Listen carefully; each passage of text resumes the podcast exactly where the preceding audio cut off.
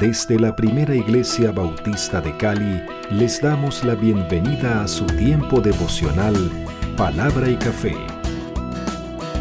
El aroma de la Palabra del Señor en nuestros corazones, fortaleciendo nuestra fe.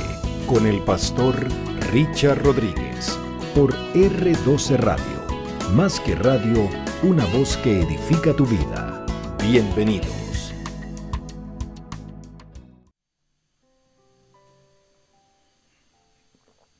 Bueno, muy bien, aquí estamos de nuevo.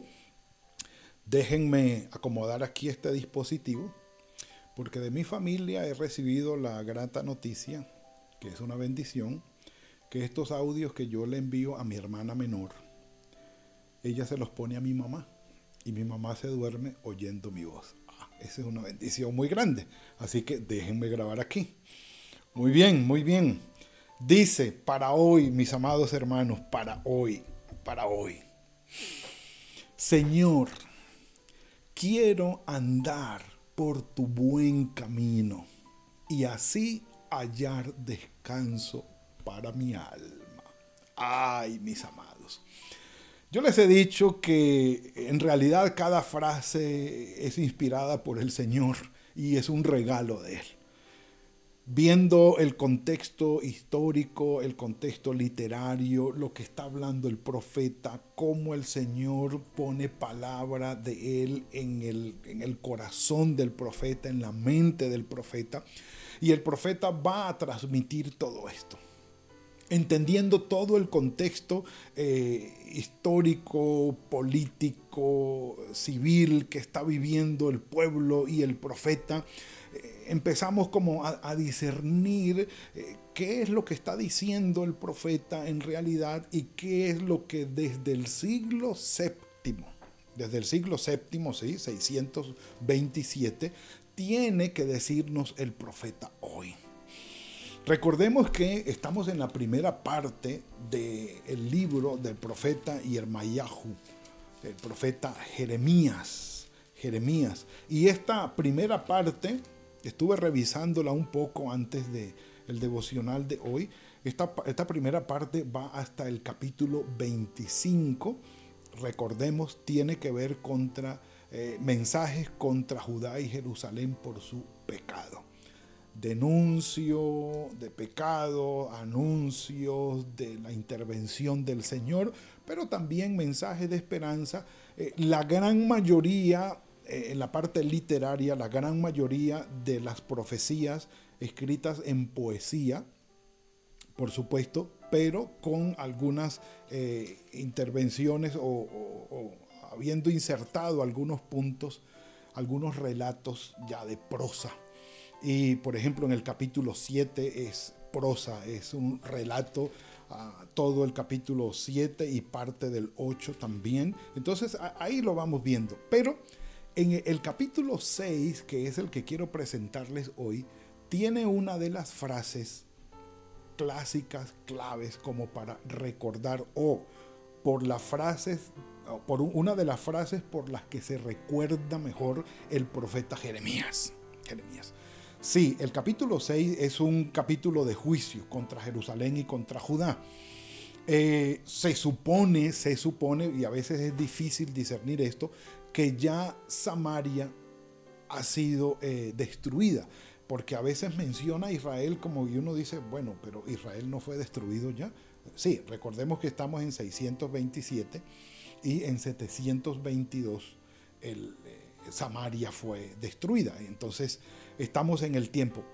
Recordemos también que del 627, cuando inicia el joven Jeremías su ministerio, pasarán 41 años para que llegue la gran debacle y la destrucción de Jerusalén por mano de Nabucodonosor, Babilonia, en el 586. Sin embargo, aquí el profeta sigue haciendo sus acusaciones y nosotros ya entendiendo el contexto podemos ir leyendo y vamos entendiendo, claro, aquí todavía está acusando, denunciando, siendo como una un golpe constante sobre Judá y Jerusalén para ver si de alguna manera llegan al arrepentimiento. Y el profeta, es más, él lo va a decir, dice: huid, hijos de Benjamín. Recordemos que las dos tribus del sur fueron Judá, la más grande, y Benjamín, aunque no toda la tribu de Benjamín, pero sí una gran parte, al punto que en la práctica se anexiona ya a Judá, Benjamín, como el reino del sur. Las otras 10 tribus estaban al norte. Por eso dice: huid, hijos de Benjamín, de en medio de Jerusalén, tocad bocinas en Tecoa. Tecoa, recuerden, era el pueblo de Amós, 20 kilómetros hacia el sur de Jerusalén. Recordemos eso. Alcen señales de humo sobre Bet HaKerem o Bet HaKerem. Bet HaKerem, dicen que queda hoy ese puestecito, ese punto, queda hoy en Ramat Rahel.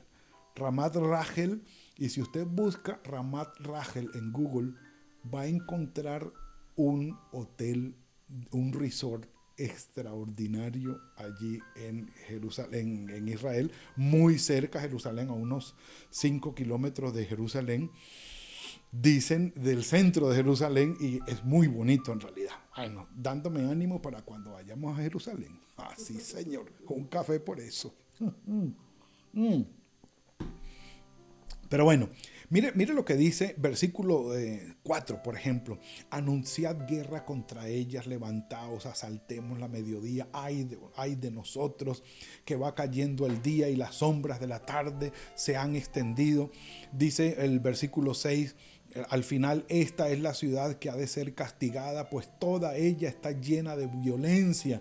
Y en el versículo 7 el profeta dice: miren, así como los manantiales o las fuentes de aguas no dejan de dar agua, de manar agua, de producir agua todo el tiempo, 24/7, así mismo la ciudad de Jerusalén no deja de manar y de producir maldad, injusticia y daño. Muy tenaz la comparación, pero versículo 7 así lo compara. Corrígete, Jerusalén. Y lo subrayé. Corrígete, Jerusalén. Seamos sinceros, hermanos, no hay nada más difícil que la autocorrección y la autodisciplina. Es difícil, sin embargo, al corazón dispuesto, el Señor lo ayuda. Bendito sea el Señor. Qué bendición aquellas personas que ponen su cuerpo o ponen su vida en cintura o en control, y le funciona la autodisciplina, sobre todo a aquellos que son autodidactas, que aprenden solos, estudian solos y tienen una autodisciplina impresionante. Se autocorrigen y digámoslo de esta manera, se autotransforman o cambian por sí mismos, aunque sabemos que la ayuda del Señor está sobre ellos, pero digámoslo, no todos tenemos esa virtud, y hay que decir: no todos tenemos. Ay, Señor, un café por eso. Si la autodisciplina y la corrección fuera tan común entre nosotros, esta sociedad sería maravillosa. Sería algo extraordinario, pero no es así. Y menos, lo que dice el profeta en varias ocasiones, la virtud de mirar el error, el fracaso, mirar el sufrimiento del prójimo y aprender del error ajeno. ¡Oh, qué maravilloso sería! Pero no es así. Bueno, que el Señor tenga misericordia de nosotros. En el versículo 10 dice: y la palabra del Señor le es cosa vergonzosa, no la aman. El Salmo 1, el hombre justo se deleita en la ley del Señor, día y noche. El Salmo 119, en el versículo que usted quiera va a encontrar: oh, cuánto amo tu ley. Sí, si pedimos un resumen del Salmo 119, podría ser eso: Señor, cuánto amo tu ley, tu palabra, cuánto amo tu palabra. Pero dice el versículo 10 en la parte final: la palabra del Señor les es cosa vergonzosa, no la aman. Y sigue el profeta denunciando lo que vendrá. Versículo 12: sus casas serán traspasadas a otros, sus heredades y también sus mujeres. Iban a perder, y así pasó, toda propiedad. La familia iba a ser destruida porque el castigo del Señor iba a venir sobre ellos, pero no porque Dios fuese malo o porque hagámosle daño a estos que están como... No, su propia maldad y las consecuencias de su propio pecado, que nunca quisieron corregir ni aceptar, cayó sobre ellos y les trajo el mal que se les había anunciado. Lamentablemente es así. Miren el 13: desde el más chico de ellos hasta el más grande, cada uno sigue la avaricia. El profeta, el sacerdote, todos son engañadores. Curan la herida de mi pueblo con liviandad, diciendo paz, paz, pero no hay paz. Es decir, con pañitos de agua tibia. Conocemos la expresión. Miren, el punto es: encontremos el fondo y el cimiento de ese mal comportamiento, de esa mala actitud, de esa actitud pecaminosa. ¿Por qué? ¿Qué pasa? Y cuando lleguemos al corazón, vamos a encontrar que el único que puede transformar el corazón del ser humano es el Señor. No va más. Ciertamente, dice, no se han avergonzado, no saben tener vergüenza, no hay conciencia de pecado. Acusación clave del profeta, y no solamente de Jeremías.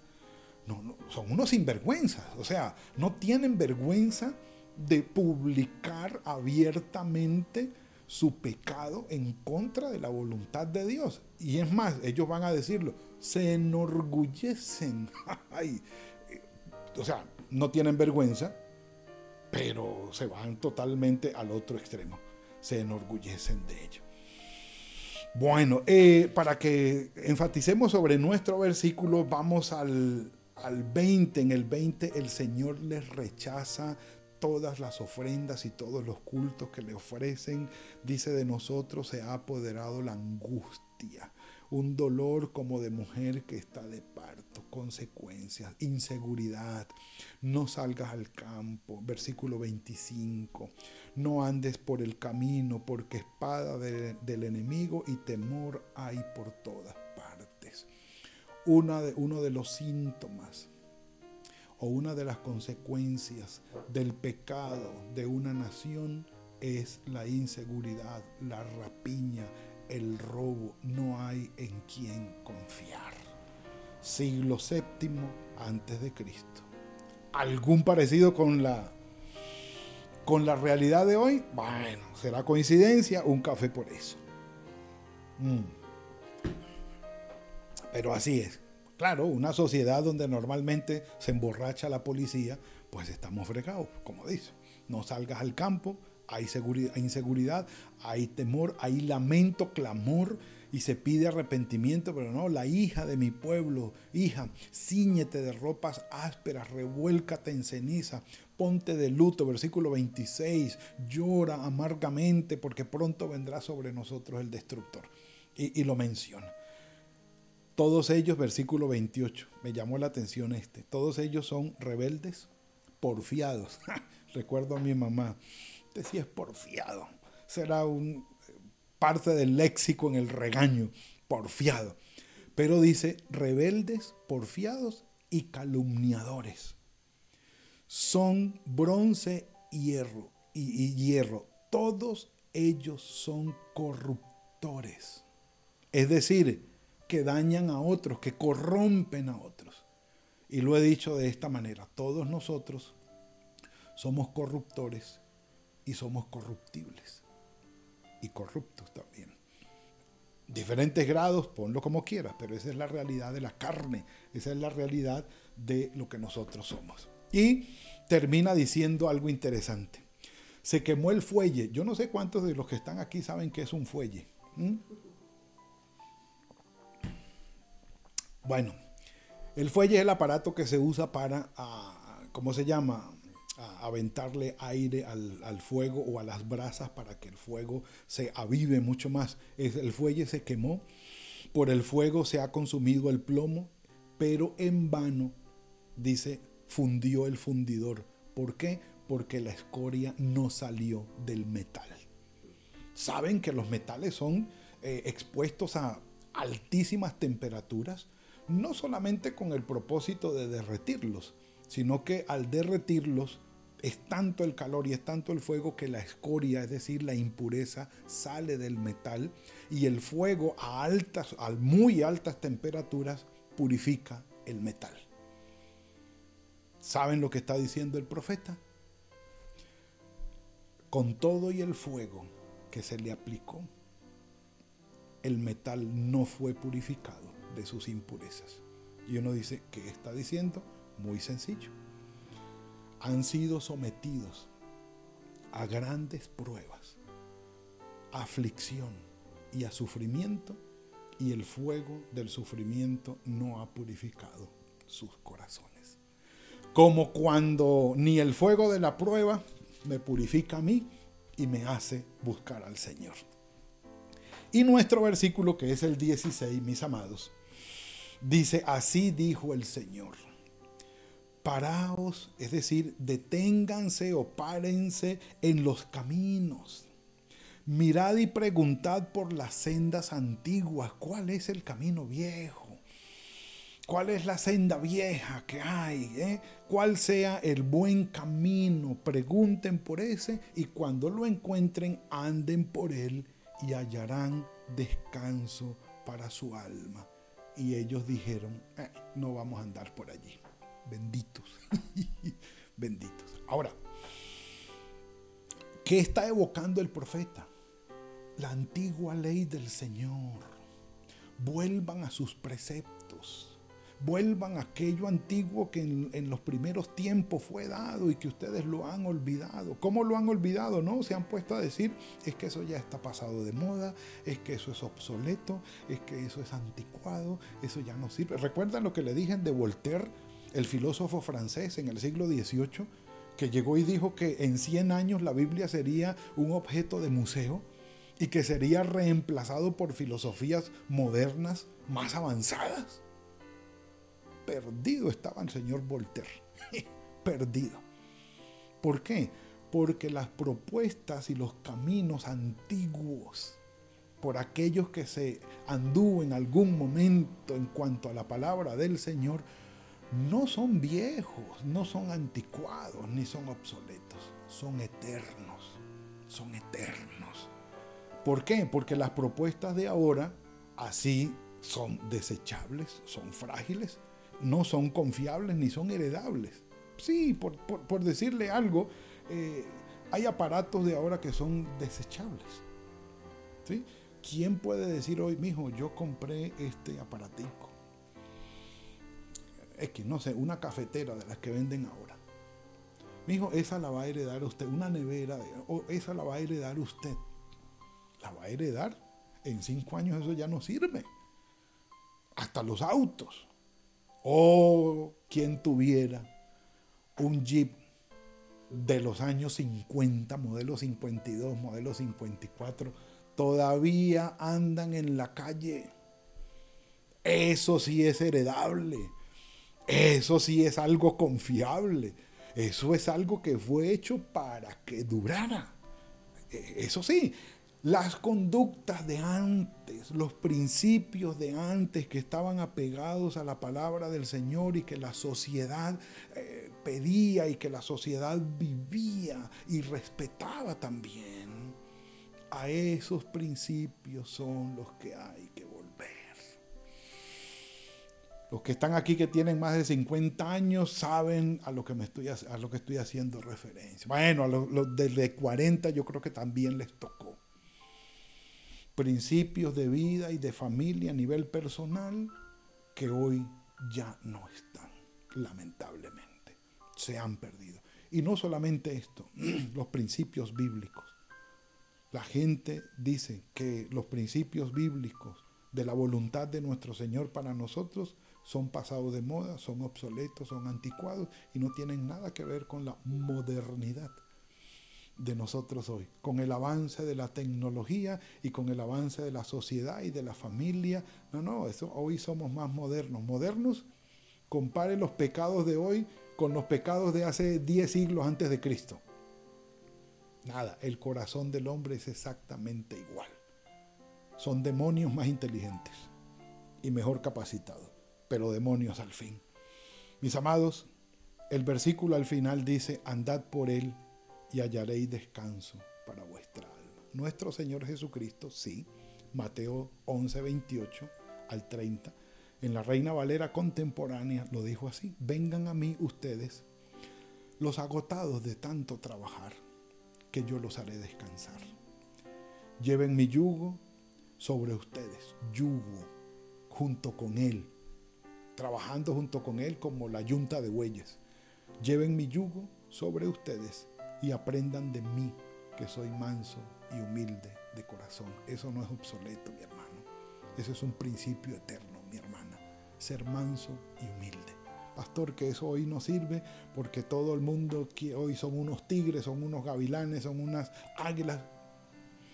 Dios no se ha muerto. Dios no se ha muerto. Y al que blasfeme el nombre del Señor, la autoridad que sea, y se meta con Dios, de seguro pasa para el otro lado y ante el Señor ha de encontrarse. Y si no, miren la historia de todos aquellos que han blasfemado públicamente el nombre del Señor. Incluso los que han proclamado maldición sobre el pueblo de Israel y hoy están 2 metros bajo tierra. Póngale cuidado, eso no es cualquier cosa. Aprendan de mí, que soy manso y humilde de corazón, y hallarán descanso para su alma, porque mi yugo es fácil y mi carga es liviana. Pero la versión, traducción del lenguaje actual dice: ustedes viven siempre angustiados y preocupados. Vengan a mí y yo los haré descansar. Obedezcan mis mandamientos, ahí está. Sigan mis caminos, que son eternos, no son anticuados, ni son pasados de moda. Obedezcan mis mandamientos y aprendan de mí, pues soy paciente y humilde de verdad. Conmigo podrán descansar. Lo que yo les impongo no es difícil de cumplir, ni es pesada la carga que les hago llevar, porque yo les ayudo. Mis amados, sigue siendo el llamado del Señor para hoy. Y digámosle eso al Señor hoy: Señor, quiero andar por tu buen camino y así hallar descanso para mi alma. Que el Señor nos ayude. Vamos a orar. Padre, gracias por esta bendición que nos has entregado hoy. No permitas que nos alejemos de tus caminos, Señor, de lo que tú quieres para nosotros, calificándolo como anticuado y obsoleto, pasado de moda. Señor, tus principios eternos siempre serán de bendición en nuestros corazones. Que los acojamos y los vivamos en medio de esta sociedad posmoderna que propone todo lo que se opone a ti. Padre, ten misericordia de nosotros y ayúdanos en el poder de tu Espíritu. Te lo suplicamos. En tus manos estamos en el resto de este día. Tu bendición, Señor, nos cobije. En el nombre de tu Hijo Jesucristo. Amén y amén. Mis amados, ha sido la entrega de hoy sábado. Hoy en la tarde los muchachos tienen, los jóvenes Reset de nuestra iglesia, tienen todo su ministerio para llevarlo a cabo. Estemos pendientes de ellos. Si ustedes tienen jóvenes mayores de 14 años hasta los 19, es el momento de conectarlos con nuestra iglesia. El pastor Carlos Arango estará allí con nosotros, por supuesto. Y el tiempo de mañana será muy especial. 9 de la mañana, la escuela dominical con nuestro hermano Alexander Casamachín. Todo esto se está reactivando en nuestra iglesia. A las 10:30 ya tenemos el culto. Tenemos 200 personas de aforo para ir, podemos hacerlo, no hay ningún problema. Vamos al templo con todas las medidas que hay de seguridad hasta el tiempo de hoy. Y los muchachos desde Salacuna en adelante tienen escuela bíblica dominical. Tenemos un gran momento. Mis amados, que el Señor los bendiga, que tengan muy buen tiempo el día de hoy. Mañana nos veremos en la iglesia y como nosotros nos vemos el martes, el lunes en la noche los caballeros tienen su ministerio también pendientes. Que el Señor los bendiga y los guarde. Muy buen día. Gracias por compartir con nosotros este espacio de Palabra y Café. Hasta una próxima oportunidad por R12 Radio. Más que radio, una voz que edifica tu vida. Que Dios les bendiga.